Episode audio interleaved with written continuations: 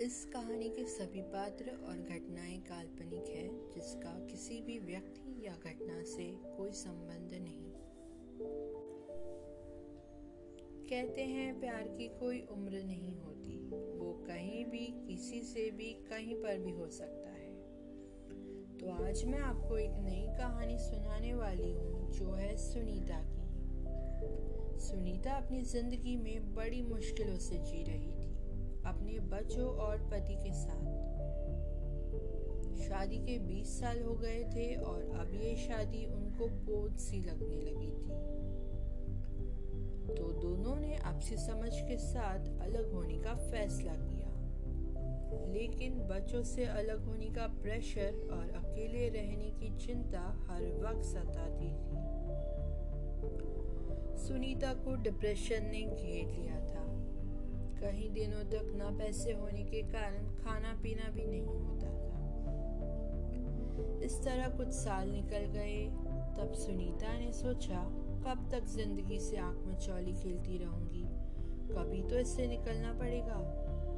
मुझे नई ज़िंदगी की शुरुआत करनी होगी, अपनी ज़िंदगी के लिए।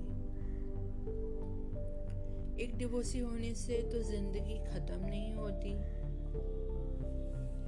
उसके बाद सुनीता ने पुणे जाकर कड़ी मेहनत की। फिर से पढ़ाई शुरू की और ग्रेजुएशन खत्म कर एक जॉब की। काफ़ी साल हो गए थे।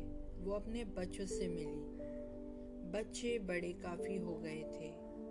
तो एक दिन उसकी बेटी रुचि उससे मिलने आई। मम्मी, क्या आपको अकेला नहीं लगता? किसी के साथ की ज़रूरत नहीं लगती। क्या आपको किसी के साथ घूमने जाने का मन नहीं करता? आप शादी कर लो फिर से। तब सुनीता ने कहा, यह समाज के डर और लोग क्या सोचेंगे? ये सबसे कभी शादी करने का ख्याल ही नहीं आया। रुचि ने सुनीता को दिलासा दिया कि आप ट्राई कर लो। ये ऑनलाइन डेटिंग है और सब ठीक हो जाएगा।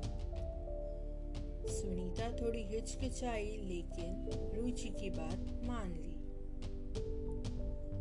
रुचि ने भी अपनी मम्मी को ओ हाई डेटिंग ऐप पे प्रोफ़ाइल बनाने में मदद की और दोनों हँसते मुस्कुराते सो गए। कुछ दिन बाद ओ हाई डेटिंग ऐप से एक नोटिफिकेशन आया। Hi Sunita myself, Ricky. Your profile is very interesting. आपका सेंस ऑफ़ ह्यूमर काफ़ी अच्छा है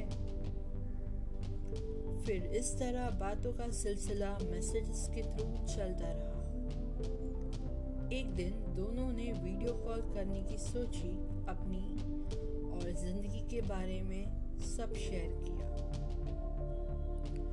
रिकी भी एक डिवोर्सी था तो सब समझता था। साल भर हो गया था, अब दोनों ने मिलने का प्लान किया। कई घंटों की ट्रैवलिंग करने के बाद, दोनों ने पूरा दिन स्पेंड कर डिनर साथ किया। एक दूसरे को समझा। कुछ तो था दोनों के बीच, जो एक दूसरे को जोड़ता था। सुनीता ने एक दिन अपने बच्चों से बात की रिकी के बारे में। बच्चों ने सुनीता से कहा, क्या वो आपको खुश रखेंगे? आपका ध्यान रखेंगे? सुनीता ने हँसते हुए हाँ कहा। फिर सुनीता और रिकी साथ में ट्रैवलिंग करते, खुश रहने लगे थे। वो एक दूसरे को प्यार करने लगे थे। Ricky was very supportive person उसने सुनीता को आगे स्टडीज़ करने के लिए कहा। फिर दोनों ने शादी भी कर ली। किसी ने खूब कहा है, शादी उम्र के बारे में नहीं, यह सही इंसान को ढूँढने के बारे में है। अभी के लिए सिर्फ़ इतना ही। फिर मिलेंगे फिर एक नई कहानी के साथ। यहीं पर So, take care. Bye.